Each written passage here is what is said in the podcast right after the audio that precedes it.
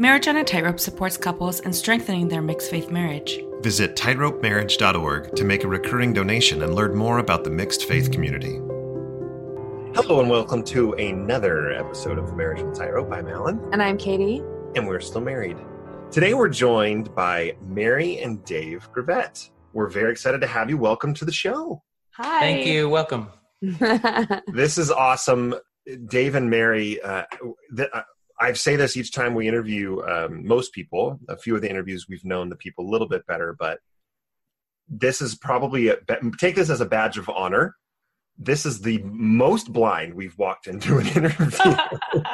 It's going to be great. it's going to be perfect. You can sabotage the whole thing, and they're actually probably they're apologists in disguise, trying to hold Oh, you back. Right? Is that? I think that's what's going on. that would be bad. I'm just kidding. yeah, we're excited to have you. Tell us where you live currently and a little bit about your family. So we live in Mesquite, Nevada. Um, we've lived here for five years. Oh, actually, No. six years in Mesquite and seven years in Nevada. And so we're in the heat. We eight. both came from cooler places. I grew up in Flagstaff, and um, he grew up kind of all over the Pacific Northwest. So we actually don't we don't like the heat in Nevada. Uh, how much money have you made while you've been in Mesquite gambling? Oh, I was like, that's a Enough. very personal question. Oh, you meant you meant gambling. I said Um, gambling. Three hundred dollars. Yeah, Yes, we playing won. We played Yes. bingo. So let's average that over seven years. Right. No, no, it, it was one game. We played twice and twice, maybe three, Three times. times. And the third time we played, we won three hundred dollars, and we've never been back. Right. That's Oh, Walk smart. away. Take that, gambling That's institutions. right. Right, exactly. Smart Take the money and run. And that's non-tithingable earnings. Right? We did not pay tithing on We did that. not. Win-win. That's what I always learned growing up: is you don't that you don't pay tithing on. Anyway, that's On a, gambled money. I was probably in. A, no, no, that's true. That's that's got to be like right along with like the no face cards in the home. yeah, it's got to be on. a- Right. Mhm. Right. Yeah, it is. but we digest. Yeah, let's get back to. So okay, so great. So where are you from? Uh, Sta- Flagstaff, and then Dave, you're from the Washington State mainly, Eastern, Western. We bounced around. Great. Tell us briefly about your uh, your upbringing and and up to that moment that you guys met. I'm sure Okay. you met at the same college, not rivals whatsoever or anything like that. That's we'll get to that. Um, so I'll start. I uh, born uh, born in the church. Uh, my uh, my mom is a lifelong member. My dad uh, joined the church in the service. Pretty standard LDS upbringing, I would say. Baptized when I was eight. Checked all the boxes all the way through. Went on a mission at nineteen and uh, got back. Uh, did an undergraduate at. Uh, Brigham Young University, uh, studied history, and then um, went to law school at the University of Utah. And uh, that's uh, when I met Merry. So tell me, um, Dave, your dad was a convert, you said, right? He he joined, Correct. he was in the service. So, I mean, I'm sure you've been around lots of LDS people growing up. Was there anything unique or different that your dad brought to your home that would have been different than a non traditional home?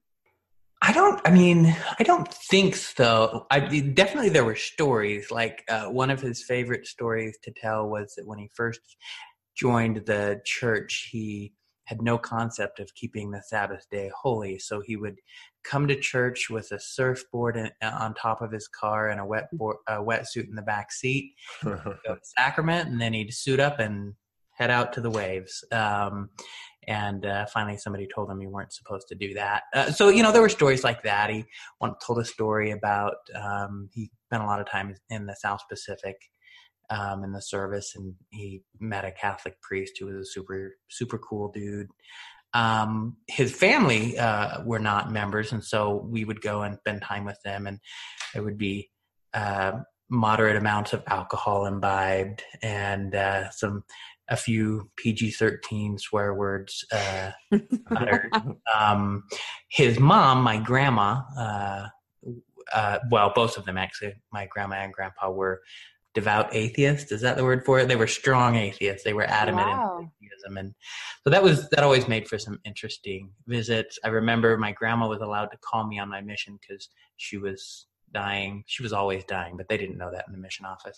Anyway, um, she told me um, that the best thing I could do my, on my mission was learn about the culture and then come back and and get a good education. So that was kind of her take on the church. They were very opposed to the church early uh, after my dad joined, um, and uh, sort of softened up over time as they saw. I think that his kids turned out okay. I think we turned out okay anyway. Yeah. yeah, that would be actually like a really interesting thing to have uh, your dad go from an atheist home to like a fully believing in God and Jesus Christ, very devout Mormon family. That's a huge shift for him. It, uh, you know, I his, his story is very interesting, and I think that was made more interesting by the fact that my mom came from pioneer stock. Uh, her her mom, my my maternal grandma, was a, a Baptist and joined the Mormon Church, but her dad, you know, he can trace his genealogy back to Kirtland and Nauvoo and whatnot. So yeah, it, it was a it was an interesting mix. I, it didn't seem odd to me because it was, and I don't think it really was that odd, but uh, it's the only life you know I've ever known. Yeah. Um, so in general, I would say there were some aspects of our upbringing that was very strict um, LDS, and then others that were, you know, I don't know what strict and lax, but you know, it's just sort of it was an interesting mix because my mom came from that her background, which was Baptist, devout Baptist, and then Mormon, and then pioneer Mormon, and then my dad from really no religious background at all. Wow, that's super interesting. Yeah. All right, Merry, what about you? Take us through um, a little bit of you and how you grew up, and then um, take us to where you and your husband met. Okay, so I'm one of eight children in my family. My mom um, felt very strongly she was to have eight children. You know that From the beginning, that was her. She did it. like she just knew it and she went for it. So you know, one of a big group of kids, and we. I grew up mostly in Flagstaff. Um, I moved there when I was six, so um, it's kind of a liberal town. Mhm. And so our family is a very strange mix of liberal and conservative ideology because my parents, like many Arizonans, are very into guns and, you know, they're very into their conservative rights. Um, but then they're also like really into recycling and like taking care of the earth. And it's like, it's kind of a funny mix. Pick up your shell And- casings and recycle. Right, exactly. Like I said, I was toward the younger end, and I feel like my parents were they were kind of more strict and very like that very dogmatic Mormon parent. You know, at the beginning with their older kids, and then they really relaxed and were like a delight for me and my younger sister. And then I went to BYU. I always wanted to go on a mission, and so that first year, well, no, two years at BYU, I um, just went and did classes, and um, but the whole time I was ready to go on my mission. You know, I was preparing for that, and then um, came home to Flagstaff and got ready and went on my mission. I went to Nauvoo to the visitor center, which was awesome wow. then came back to BYU and I was like, okay, now it's time to get married, right? Didn't find Dave until after we'd both graduated. It was like that I graduated, or the month after I graduated, I came back um, from Christmas break to BYU, and like no one was back yet. And a guy in my ward was like, you've got to come play games with me and some people. And he was the very good high school friend of Dave. And so we met playing Risk. and we Ah. don't usually tell people that because that's kind of em- kind of embarrassing, kind of a point of pride. It depends on who you're talking to. It's a little Well, that's that's embarrassing. Um, the question is, who won Risk, and how long did it Did take? it finish? Yeah. Oh, We spent about six hours Yeah. playing that game. He was out before I was, but he gave me the advice that I should have. Yeah, you were. It was down. no. Yes, it was down to me and Jason. you remember this quite clearly. Let's just move, let's just move on. and you have to go after Jason first thing or he'll win. And it's true. Jason won. He always Dang it, Jason. Oh, Where is he Jason. now? No, it doesn't matter. He's still our really Yeah, good friend. Oh, good. Okay. it does matter. So, Yeah. Merry, I actually have a question for you. Um, tell me something that was unique or really interesting about your service in Nauvoo, because um, I think that that is a unique experience in it, in and of itself. Yeah. But also, I think that I I've never been there, and Neither have Alan hasn't either. And so, anyway, tell tell us about that. One thing is that I got to go to the temple as often as I wanted to, as, as long as I had a companion to go with me. We lived in houses of like, um, one house had 10 sisters all together in it, and then another had six. Then there were some sisters living in Carthage. And as long as I had one of those sisters who was willing to go with me, and we were not assigned to be in the visitor center during those certain times, I could go. There was no proselyting in Nauvoo. And so there was a lot of downtime. When I was first endowed, I was not totally comfortable with um, all that goes on in the temple. And I decided I'm going to make myself comfortable. I'm going to keep going back and I'm going to do this until I think this is comfortable for me. Mm-hmm. And so I loved that I was able to go so often on my mission. And I love the Nauvoo temple. It's just gorgeous. And it really is like my home temple, you know? Yeah. Um, but Nauvoo was so interesting. Like we got to actually have pioneer dresses made for us and we got to serve in the historic sites and give tours. But then we also got to be in the visitor center and, um, you know, bear our testimonies as we're showing videos of the prophets. And uh, it was just really great experience. I loved it. That's cool. That is cool. I'm I'm I think we'll revisit this because I I want to get to some of the story because I think that it'd be an interesting perspective of you serving in Nauvoo and your husband's going through a faith transition. So anyway, so let's let's we'll get to that. But um, Dave, why don't you take us through when did you get married? What year did you get married? And um, a little bit through like your beginning years of marriage. Okay. So as uh, Merry said, we met in the winter of oh boy, this is It was January 2009. Jan- January 2009. Um, we met Great. on the second of January 2009, the third of January 2009, and um, it was just. And we don't need to belabor this point. This is a this is a marriage on a tightrope podcast, not a how did you guys get together podcast. So I won't belabor the point, but No, oh now you got to do it. Tell the, Come on, we got to. We, that love you want we to love tell. That's hearing fine. it. We'll yeah. get to the tightrope. We'll Yeah. get there. so so I'll just tell one story that I think captures what Merry brings to the marriage for me. So I like everybody like I, after that game night, I was like, oh, I I, I want to get to know this girl, and several of my friends were like, dude. She's just gonna no, she's way out of your league. Uh, but uh, I persisted, and I asked her on a date, and she agreed to go. And I told her we were gonna go sledding. Now, are you guys familiar with Provo? Did Oh, either yeah. of you go to BYU? Yep, we both did. Okay. Okay. So um, you know that um, you can go sledding kind of in town. There's a couple of parks with with decent sized hills. Yeah. But I had never done that, and I graduated from high school in Utah, so I kind of knew the mountains a bit. So in my mind, when I said we're going sledding, I meant we're going to take some snowshoes and hike up to the side of a mountain and and and and do some Right. sledding. Merry um, figured we would go to a hill in a neighborhood nearby, so she was wearing like, and this was thoughtless me. I didn't even look. She was wearing like tennis shoes, I think, like low rise tennis shoes.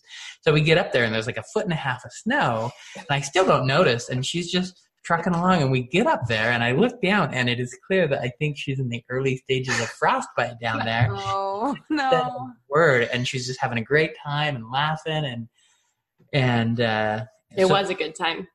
So uh, anyway, so that's I mean she invariably finds the positive about everything and doesn't um she's not a whiner. And anyway, so that was uh, after that date I was like, man, I think I want to marry this girl. Wow. Uh, so anyway, so we get married in August of 2009. Uh, I'm a second year law student at that point, and she is a first year master's student. So we lived uh, in South Jordan in her auntie's basement. Um, and oh man, there's some stories we could tell about that. But um, and I would take the train north, and she would take the bus south. Because I was going to BYU. right, and I was you're doing a master's there. Yeah. you right? yeah, I went to the University of Utah Law School. Um, and so Crosstown lovers. yeah, we like uh, the Sharks and the Jets or something like that. Um, so anyway, um, and uh, we uh, did that for two years, and then that was I graduated in um, June, April of 2011, and as you guys will recall, nobody was hiring anybody at that point. yeah, yeah. So I found a posting for a job in a place called Pahrump, Nevada, and I was applying everywhere. Like I applied for jobs in the South Pacific, in like Alaska, and the judge called me and offered me the job, and um, so I went down there. We basically moved down there sight unseen, and it was. It was kind of like Mad Max Thunderdome, um, just like a post-apocalyptic wasteland. Pahrump is not a pleasant place. Let's just leave it at that. Yeah. So um, that I've was never upon- even heard of Yeah, neither have I. It's. Have you been to Vegas before? Yes. Okay, so if you're in Vegas and you look over at Mount Charleston, that's the biggest mountain there in the valley. West of Vegas. Yeah, west Okay. of Vegas. It's just on the other side of that mountain. And Okay. it's where they have the brothels. So Oh. you're not allowed to have brothels in Las Vegas, in Clark County. So it's like just over the county line. And yeah. Yeah, that says all you need to know. Anyway, we're not here to. This isn't a, a podcast about Pahrump. Um, it'd be like a two-episode podcast. if it was. But anyway, um, Episode part two is going to be all about the brothels. We're going to ask you questions. the post-Mormon perspective. On, no, I'm just kidding. Um, oh. so anyway, um, so then um, we decided to have a kid because there was nothing to do in Pahrump. So that's why. um, and then around the same time, um, Merry said, uh, "We need to get out of Pahrump, or I'm going to explode." Um, and so I was doing the same thing, applying jobs anywhere, everywhere, and this little job here in Mesquite came up. And I've always liked, I had always liked driving through Mesquite, especially when I was on my way to Pahrump. I thought, oh, this could be a nice place. So I uh, went, and we've been in Mesquite For ever six years. since. what kind of law do you do? Whatever pays. Interesting. Love that. Um, I do a. I have a small contract with the municipality here to do prosecution, so I, I have a badge. Do a little bit of. Uh, you were supposed to be more impressed by that, but that's okay. Law and Um, order. Is that- no. um, and then I do a little bit of uh, a little bit of uh, family law, which is kind of a, a double speak for divorce law, yeah. and then mainly basic business, civil litigation, contracts, torts, that kind of stuff. Great. Gotcha. Great. Nice. So you're in Mesquite and you're happier, Merry, that you're in Oh, Mesquite? yeah. Yeah. Oh, yeah. Yeah. Okay. Mesquite is a beautiful little town. It was settled by Mormons. There's lots of Mormons here. I'm sorry, members of the Church of Jesus Christ of Latter-day Saints. Oh, There are just some really good people here. They're they take pride in the community. That's what I really feel like um, is the biggest thing. Is like they have community events. They keep it clean. Um, it's a great place. If it weren't for the heat of Nevada, we would probably stay here forever. Right. Okay. so, okay. So, Merry, tell us, you know, what your life is like there in Mesquite and when do things start to take a turn? I mean, how how's your life in the church and and then mm. yeah, when do things start start changing? In the church we just have like normal callings it seems like dave always got the young man's callings a lot Eight. um Because you're I've young. done a little bit of everything like teaching in relief society and in sunday school and a lot of choir callings you know leading the choir and um i haven't really done primary since we have kids since we had kids which is kind of They- surprising They can tell. Um, and just yeah, we generally have just had like a normal, peaceful life. Dave hasn't, for our whole marriage, really hasn't really been the lead us to family prayer and family scripture study. Like I've usually been the one to bring that up each time. Although lately he's been a lot more in you know bringing us to that. Actually, I think that his faith transition has um, made him like maybe the more you know more into his faith person in our marriage honestly but we're getting ahead of ourselves yeah okay anyway. So um but you know we're just chugging along doing the normal thing in the church with you know our normal callings and i understood that i was more invested in the church. I'm the one who's interested in going to the temple and usually dave would not. So I was used to going to the temple by myself, um, especially with kids. Like like one parent stays home and one parent goes, mm. and we always have lived. Except for when we lived in South Jordan, we've always lived um, about an hour away from the temple, so it's easier to go alone. So I, I just knew that there was like different levels of interest there and various church things, but um, it wasn't until last fall really that things change. So I'll turn the time over to Dave. The to worm turned, that. as it was. Um, just to interject here, I think that uh, for me, from my perspective during this time, I was I felt like I was giving it 110% because from my perspective, it, I had struggled with um, just the, the the specific I would say the specific truth claims of the church.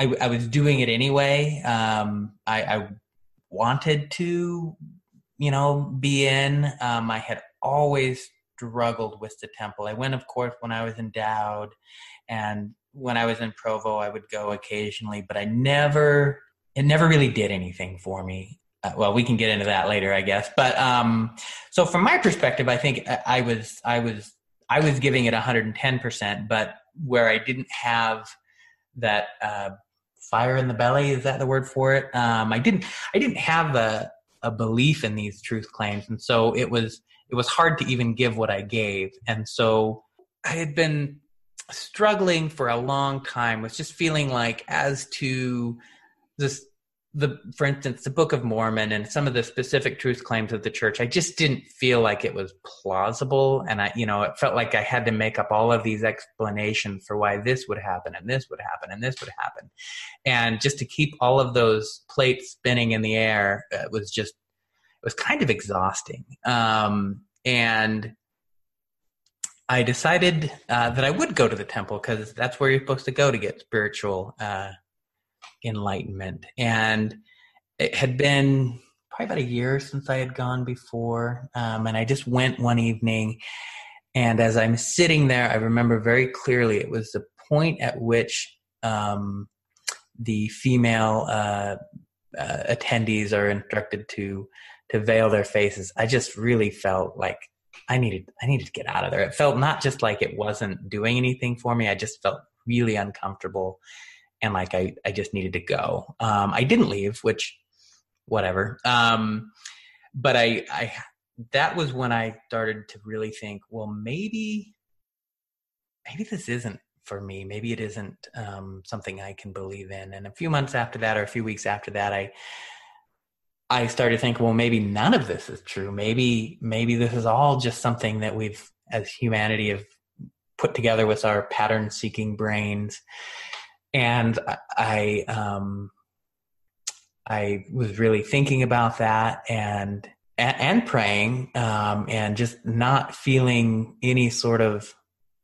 light or knowledge as to the church being true or that it was a place where I was even supposed to be. And so it was in October, I think, or maybe early November. We were laying in bed one night, um, and I said to Merry, I said, you know what, honey, I think I might be an atheist. She was pretty shook by that. Yeah. Um, imagine, yeah. Okay. Yeah, go back to their face. So, so that was just he turned over and says, "Honey, I think I might be an atheist." Merry, what? Well, like, what was what's going on? What? I want to interject one yeah. quick question. So now we've gotten to the tightrope. Yeah, right? we've gotten to this. Yeah. The this is the most vulnerable part of sharing your story as as how it in that moment and moving onward how you've been able to deal with everything. So the question I want to ask that what makes you want to share this? What makes you want to mm. hop on a Skype call with two people you don't know to broadcast your story? Like is are you hoping yeah, I'll just I'll ask you Merry, are you hoping to get something personally out of it? Are you hoping to share this with others? Um, what are you hoping to get out of all this? Um, I'm hoping to share our story because when I first heard this from Dave, and then and over many conversations later, I felt really alone, and I felt just a lot of different emotions. And then I had a friend recommend your podcast to me, mm-hmm. and it was like a lifeline. you know, it was just really, really good to not only, I mean, I knew I wasn't alone, but to just hear other people and just know that there are people who understand both of us. We're going through something that is, you know, not terrible. It's not horrible. Mm. This is not something that should be terribleized. You know, we are two people who love each other, who have a lot of things in common, and one major difference, you know, I mean, there are other differences too, but they're really not important, you know. And so I, I, I gained a lot from listening to other people's stories. And so uh, the reason why I reached out to you is because I feel like I want to get back, you know, I, I want to be able to share that the terrible doesn't last forever. Mm. Right. And I think we have, you know, we're new to this, I guess, relatively new, but I think we've found some things that work for us that maybe might uh, help others who are in the same the same boat. That is awesome. Thank you for Thank you. taking a second before we get back to the timeline um, to explain that. Uh, that's really feels great to hear, and also uh, there's people that will connect with your story in ways that they can't connect with anyone else's and so just putting yourself out there is awesome it's why mm. we do this and it's why i'm so vocal on facebook is because there's people out there that don't know that there's other people feeling this way so mm. thank you yeah. all right so he turns to you in bed just the old like oh honey by the way so Merry, what what's going on? That's literally exactly how it came out. Yeah. Really? Oh wow. Um I was pretty blindsided. Mm. Um and I I feel like I'm very uh, short-tempered sometimes, but this was one instance where I just was like just quiet, you know, just listening. I feel like in um that's been like one of my biggest go tos in going through all of this is if I'm not sure what to say, I should probably not say anything because I don't want something bad, something that I can't take back to come out of my mouth. So, so I think that I just kind of yeah, listened so, and yeah, you asked a few questions and we talked about it over the course of a few days. I think I, I don't remember what you said, but I realized that like you were like falling down a precipice and like it was scary. And so I said, you know what? Never mind. Forget it. I, I, I that was crazy talk. Jk. Just kidding. LOL. Just oh, take that back. Like, I'm gonna I'm gonna do everything I've done before, and you don't have to worry about this. Let's just pretend like this never happened. And how long did that last? Um, till after till the the beginning of the year. Right? Yeah, it was like until January. So like from through November and December into the middle of January. Yeah. And we just never talked about it. We just never so, talked about it. November, so December of January of this year. Yeah. Wow. So just like two and a half months of I'm thinking and thinking and stewing and and he is too. Like this is his biggest crisis moment is through those couple of months because now he's like thinking, well, I now know I'm not supposed to be in this church, but I've got to stay in this church, you know? Mm-hmm. Right. And I mean, I don't want to be putting words in no, your mouth. That's but, true. That's accurate. And I am like just wondering like what is going to happen. Like we're not communicating about it. And so I don't know what's going to happen next. I don't know like if he's going to go back to, you know, being an atheist. I'm like, honestly, I'm like, there's no going back on that. Like he is, we're just not talking about it, you know? So, so we're just like tiptoeing around it. And, and I went into a depression. Mm. You know, it's, I, I have been through depression before, but this was one time where I was like, well, I'm really not in control of this. You know, I mean, you never really are, but it was like situational, but I had no control over the situation. And so it wasn't until Dave decided to make a change we actually started talking about it. And even though that meant that there were changes and we had to actually face the reality of what was happening mm-hmm. i have been slowly coming out of that depression because we've actually been talking. We've we've uh, been able to have that connection over a diff- difficult topic but at least it's connection you know?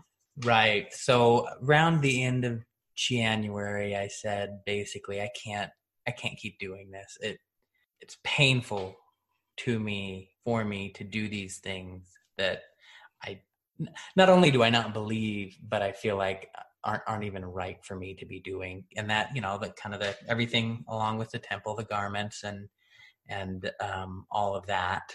So I said, you know what, I, I think I need to I'm, I need to stop wearing these garments. Um, I don't know what's going to come after that, but I can't do this anymore. And an interesting thing kind of happened for me, and I think I'm I may be unique in this, and we're still kind of in in the middle of this. But once I was able to give up the things that I knew weren't true, or at least I'm sorry that I that felt to me weren't true, um, it became a lot more a lot more bearable even to to go to church and to to uh, don't want to say participate because I don't I don't fully participate, but I we go to church on Sunday, um, and um, the uh, Merry uh, still uh, reads the Book of Mormon with the kids, and when when she's away, we read.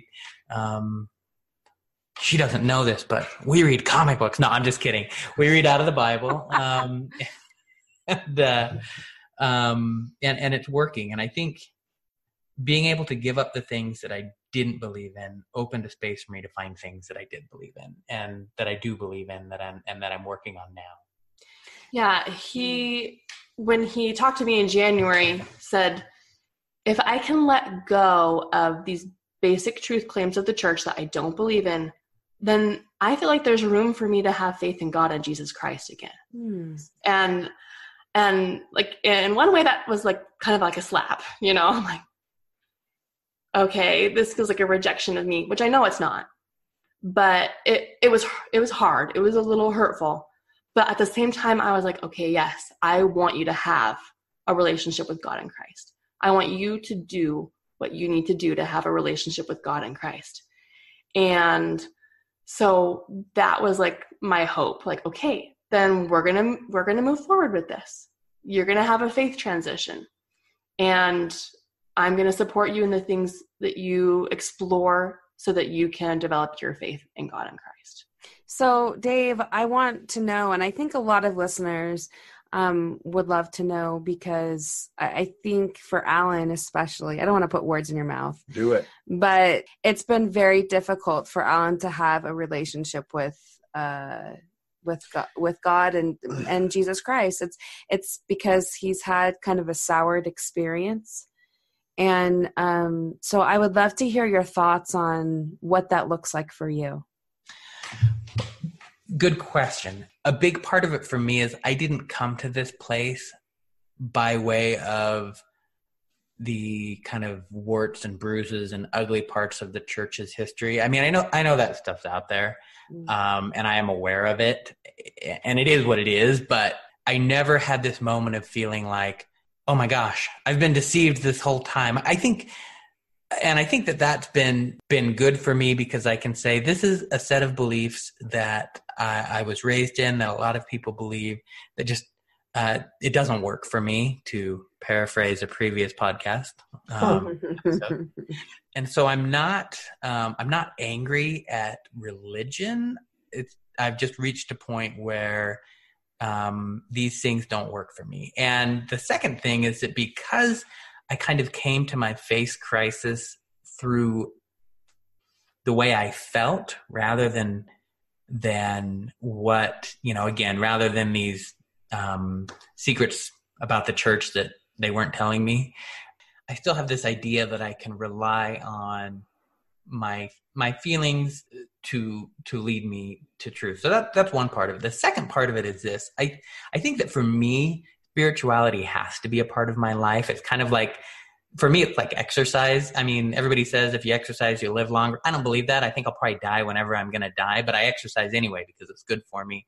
And I think for me at least I have this feeling that spirituality it, for me to be a mentally and emotionally stable and happy person, it needs to be a part of my life in some way. Mm. Um, I don't know what that's going to look like five or 10 years from now. think it might involve um, some kind of participation in, in an organized religion just because that's easier than checking out a bunch of philosophy books from the library and going up into the mountains and sitting on a rock and reading them. That sounds nice too. Yeah. yeah, it does sound nice. But um, boy, when I put it like that. No kids. No kids. Ooh,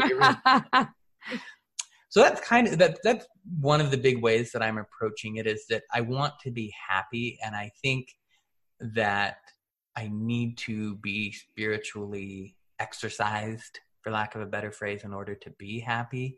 So that's that's kind of why i'm choosing the route of faith a faith experience post mormon if if i was in a position where i had the same sort of negative reactions to talks or reading about God or reading uh, in in the Bible as I do about the Book of Mormon, or if I felt the same way reading the Bible as I as I do when I read the Book of Mormon, that that wouldn't work for me. I'm not sure why I don't feel that way, but um, I think I can still get some some wisdom out of it, and so that's kind of where I'm at right now. Does that answer the question? No, I I, th- I, think that does. Yeah. I think I mean it, I think it doesn't matter. Um, I think it's just where wherever you're at, and so um, I I really like that answer, Merry. How how do you feel about all of this?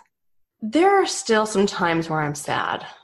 Uh, obviously, like it's not been very long since this started. Yeah, yeah. Like short, yeah, is definitely. I would liken it to a grieving process because there are parts of my marriage and my future life that I imagined and thought were givens, which shame on me for thinking that, but you know, just just things that I thought and now it's never going to be that way.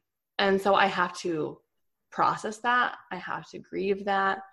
Um, and I know it hasn't been easy for Dave either. He's been going through a grieving process as well because, um, you know, his life is not how he thought it was going to be. And so we're both going through that. And I think we just have to give each other a lot of grace. You know, we just have to be understanding. So that's like the balance is like sometimes I will express feelings of sadness. And that's hard for Dave to hear, you know, because it's like, I don't know. You did this to me. yeah, okay. I just I didn't want to say you think that. Right. But you know, it's like it is a hard experience, especially well, not especially. We've told my family. We haven't told his yet. We've and tried, and they thought I was joking, and so it didn't go well. But he tried with one of his sisters. He's a big joker. He frequently will try to pull these elaborate pranks and convince people, and so I don't blame her for not believing him. Yeah, neither. The boy, who, the boy who cried wolf. yes, no, that that is me. that one experience turned him off from telling his family. right. Maybe we'll send them a link to this episode, and that's how they can find out. Uh, yeah, maybe. she says. maybe you could share with them in their own in their own time, and when you get to it. Merry, what was your how has your family been for you? Have they been supportive? And do they know? You just you just said oh. you told their you told your family. Yeah, right? yeah, they know. Your side, no, okay. Yeah, they've been pretty supportive. I've received some very bad advice from some individuals. Mm. Um, but for the most part, they have been very supportive, very loving. Um, it helps that of you know the eight of us children, um, several have left the church. All you know among my siblings. Four of the eight, right? And then two have come back, right. or you know, or like even one of them is back in the church, but he has really varying levels of activity. Sure. So I think my family was very understanding because, um, Not their first rodeo. yeah, There's you Yeah. weren't the first one to make the wave, Right. right. right? Whereas with my family, I will be the first one to be like, I mean, there have been other fam- family members who have lessened their activity at various times, but I'll be the first one to say, guys, I'm I'm out. So Mm. and no really no concrete plans on when and how that's going to happen soon. He keeps saying. yeah, that's So it- it- i didn't make the first waves in my family but i did make the first waves in katie's and so one has been more difficult than the other right. and just so you know and not just in our case but in the great majority of of cases that that uh, people we've spoken to it generally gets much better With over time. time and the hardest part is the beginning Mhm. Yeah. yeah. Yeah, that's that's why I'm putting off that beginning. i know. Can't you just skip to six months in? What's the deal? Right. so let me ask let me ask this question of kind of both of you at the same time. I'll ask you first merry. At any point during this was there was there any attempt to pull the other person to their side of no dave you can't do this and then we'll, we'll answer, ask that question first and if if the answer is no which visually i think i'm getting some indications of this is an audio podcast That's right. um, why not I think that that first few months of just total silence, but knowing Dave was not believing, but he was still doing all of the things. I was the Sunday school president and I was giving gospel doctrine lessons. Yeah. Um, Which is, we're in the New Testament year. So I was like, you can keep doing that.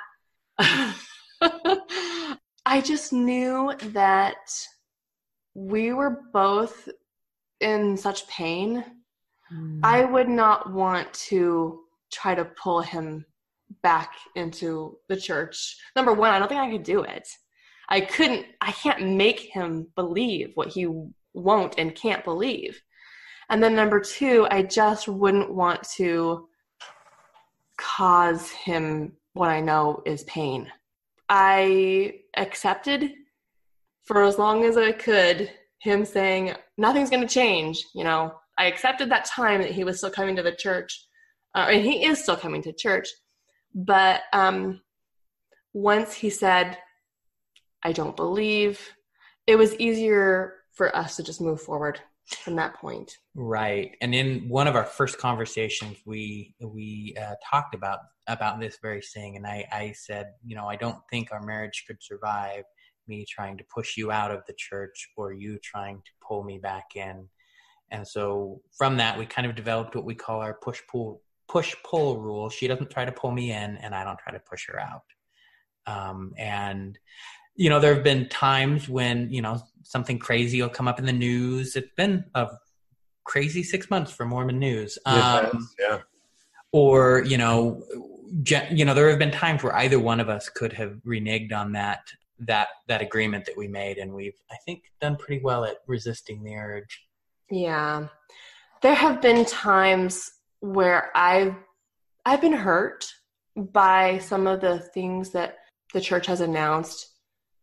I'm also pleasantly surprised by some too. Sure. So sure, there's there's- been good things. But um and when I express my my feelings about the church if they're negative, then Dave is really supportive. Silent. Mm, Yes, mostly just silent to be supportive.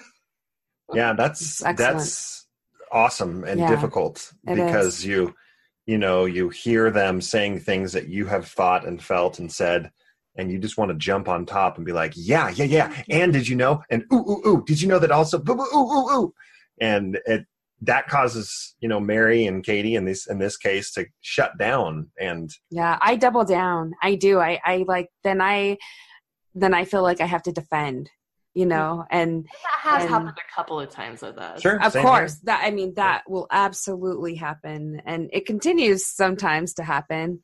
Um but yeah, silence I mean that's a really powerful tool to use, especially when you're allowing your spouse to express positive or negative emotion. For Merry, Merry, do you have a support system or a cheerleader or someone you can talk to or have you through the process?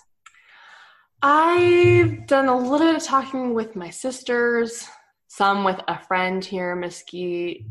I don't have like my one go to person, mm. except for Dave. Like, he really is my best friend. Yeah, of course. And I feel like I'm I'm not really that critical of him. And so I don't really need someone aside to vent to that much mm. about him. Maybe more of a shoulder to cry on would be good. Yeah. It's true because he really does get down when I'm feeling down. So I have not found like a really good person to do that with. I think like everyone processes process things differently, right? Some people, especially some people who are more introverted, you know, they can deal with some of these things on their own because they want to keep it to themselves. They're private people. Um, it's it's easier for them. But I think the majority of people that I speak with really just need a, a, cheerleader, someone that will be positive and, you know, will listen with empathy and then say, you can do it. And I think everyone needs that. And I'm, and I hope that that I'm open. I, I find someone like that. You can text me anytime. I don't, I can't tell you how many women in my circle that we text and we're having a bad Sunday, I'll just text one of them randomly and they'll say, I'm sorry, that sucks. And you know, let's talk about it later. So anyway, open Boy, invitation. Perfect. What did I what did I do? hard. They, I, I mean, you know, as you know, as you know, you get through some of the thick of this, but then it comes in waves. You, you'll, you'll feel it crash, crash on you when maybe when you tell Dave's family, or maybe when mm-hmm. closer friends and family, or even in the outer rims of the circle start hearing your story um, it'll it'll come in waves. So i really i hope that for you because it's important to have someone. But until then we will exchange numbers after so that you can text me. Yeah. merry you mentioned a little earlier that you've even though you're in just a few months into this you've already kind of found some things that are very helpful. I think you've already mentioned some of them but mm-hmm. yeah. what other things have you have the have both of you found that have been helpful in this journey. crazy journey? Mm-hmm. One thing that is really helpful, like I said, is that I feel like we can still share a, a big portion of our faith. Dave is still, you know, trying to um, develop and keep, I would say not develop, but keep his faith in God and Christ. And so that is nice. He's talking about going to another church soon and so that's like probably one of those hurdles that i'm gonna have some hard times with that. But i also i think it's i think it's positive um, that we can both have that part of our lives that is our faith. And so that that has been a help for me. I know that's not going to be the same for everyone um, but i think building on common ground is something that everyone can do um, if your common ground isn't religion, then it can be find something. Yes, for sure. It you know it can be. Um, I don't want to say your children because eventually your children grow up, but it can be you know sports. It can be getting out in nature. It can be music. You find common ground. Right. Um, and oh, go ahead. No, you go ahead. No, go ahead. Okay, I'll go no, ahead. You, no, you, no, you. I was going to jump to the next thing. So yeah, go ahead. Ready for that? One thing that I have really been working on. This isn't in the outline, okay, but yeah, I'm going to tell it anyway. Is to be not only supportive but enthusiastic about what is going on for Merry in the church. Um, and I mean, there are some things that that that I, I can't be enthusiastic about, but most of them I can they're at least from my perspective now most of them are just uh, from harmless and, you know they're at least benign and i can be enthusiastic about those things. And if you know if she wants to go to the temple on a thursday night not only am i going to say yeah i can do that i'll say hey would you like to go to the temple this thursday night? I can get out of work early. We'll make it happen. Um, because it's important to her. And even though it isn't important to me, she is important to me. And so um, I want to enthusiastically import the support, excuse me, the things that are are important to her. And I and I hope that you know when I the time comes that. to go to a new church, she'll do the same for me. Yeah. Fingers crossed. Is that anything else? Any any other things that have been Oh. helpful? One big one. So when Dave was talking in January about changes, he talked about, you know, things he wanted to do and then there were some changes that were made Right away right away, very quickly. that night. I thought that there was still going to be a discussion period, you know. and there was not.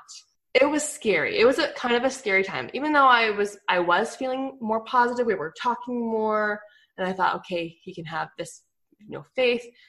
It was a time where I was also like the ground is shifting under my feet. I don't know what's going to happen next. And I actually developed anxiety. Um, I didn't recognize it myself, but Dave was like, You have had an anxiety attack. And we talked a lot about my fears.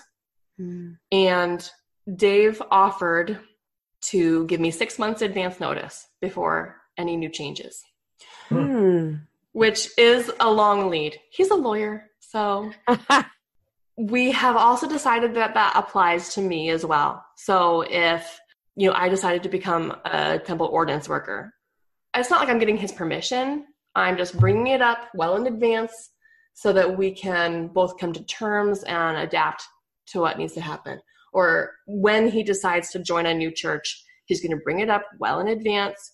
We're going to uh, really, I've already come to terms with it, but maybe that was a bad example. But Well, I think tithing is one that uh, you know I. I, it, it's one of those things where it's like, yeah, I, I think I would prefer that my half of our joint income um, go to something I really believe in and support. But I'm not going to rip. I mean, I, I make the lion's share of the income, but I couldn't do it without her. So anyway, I'm not going to pull that rug out from under you tonight. I'll give you six months notice. So that's kind of the and, and maybe there would be things that that wouldn't apply to, but I'm having a hard time thinking of something that I would need to change now. You know, it's not Right. like I'm going to come home and say, I need a beer tonight. we didn't. I've never heard of kind of the the the warning, the time, the uh, the time range warning, which is, I mean, hey, I like it. however it can it works for you guys. Yeah. It- we Katie and I, our talk was more, hey, I'll let you know. I don't. There's a few things that I don't feel I need to do, but if it gets to a point where it's like, no, I I'm I'm done not doing this or I'm done doing that, uh, I'll let you know. And so the communications are open, and that's been a pretty good system for us. So I think you find something that works for you and Yeah. go with it. Uh, tell me, how old are your kids? they are six, four, and almost two. Okay, so have you put a time limit or have you talked about what that future looks like with them? Our oldest is very curious, and I think she got Dave's and his grandmother's doubting gene, as we call it. And so we have talked through, we want to have discussions that are emphasizing that we are a family that is very open to other ideas.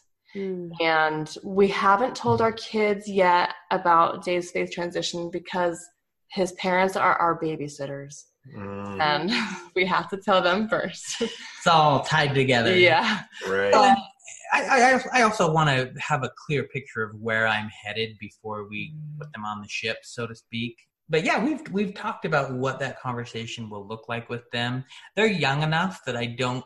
I think if they were teenagers and we were like, "Oh, hey kids, Dad doesn't believe anymore," like foundations crumbling. Um, You imagine. I'm imagining. Yeah. Yeah. Maybe they would be like, right on, dad, I'm with you. I don't know. Um, yeah, we need, we are going to have that conversation with them and, and we want it to be a positive conversation. Like, Hey, now you have options. I don't know, but, um, we want, that was a joke.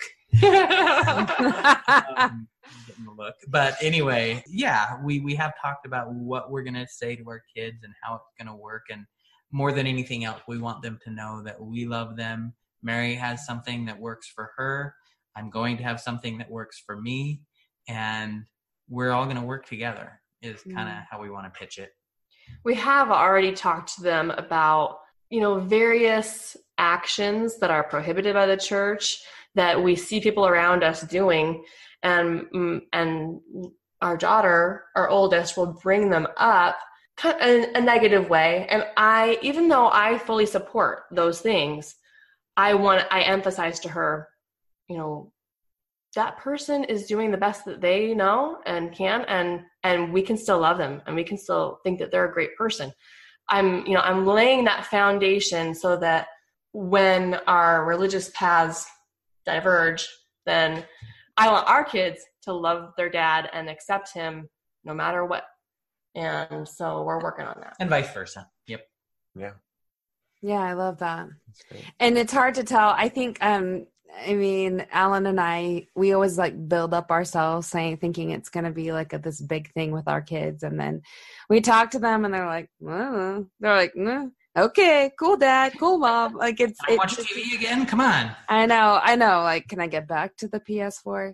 But, um, uh, but honestly, yeah, I think that what you're doing is totally right. Laying the groundwork, talking to them now, being open. Um, I think that that's all. That's all part of it. So it, it will only do good things in the future for you. We're hoping so that's the hope Well, is there anything else that we didn't ask or cover that you wanted to Yeah, say? bring that outline back up. Yeah. what No, i'm doing it right now man Good. tell the world. Yeah, oh, one thing that I would add is that uh, so in that January conversation, I ditched the. Uh, so weird to talk about garments, but I ditched them, and then Mary was really stressed out and depressed and crying and anxious. So I over the course of a few days right, so I was like, oh, never mind again, and that made things even worse. So I would say that yeah, I did. I did that too. yeah. yeah, waffling waffling on major life decisions is probably not useful for your spouse. So Um, um, if if you uh, for me i would have been better had i said gotten to a point where she was ready and i was ready and it was just a clean break. I think with these things a clean break is better than a messy one. It is. We've learned that lesson We and we're moving forward uh, positively. Yeah. But uh, thanks for having us on guys. No, of course. Katie, anything else from you? I think I we really appreciate you coming on and sharing your story. I think that the more people share, the better you feel about your life, really, because you know you're not alone. One and two, you can can connect with other opinions, other insights that you hadn't thought of before, and I think we gain so much more out of these than anyone else. Like for Alan and I, it's just so refreshing to hear um, other people tell their story. So I really appreciate you reaching out to us and, and doing this because um, if it blesses no other lives, it, it blessed us tonight. And so thank you so much for doing that. I just, I feel really good um, listening to everything you said. And Thank you. certainly lots of helpful, lots of helpful things. yeah well and we really appreciate you guys I, we know this is a labor hopefully a labor of love for you but certainly a lot of time and effort goes into it so we appreciate you and thanks for having us on Of course, thank you. This has been Marriage on a Tightrope. Uh, follow us on our Facebook group and our Instagram. You already know what it is because it's just our podcast name. Uh, you can also email us at marriageonatightrope at gmail.com. And uh, to support the podcast, you can go to marriageonatightrope.org. There's a donate button midway down on the right. Thanks for listening. Dave and Merry, thank you so much. have a good night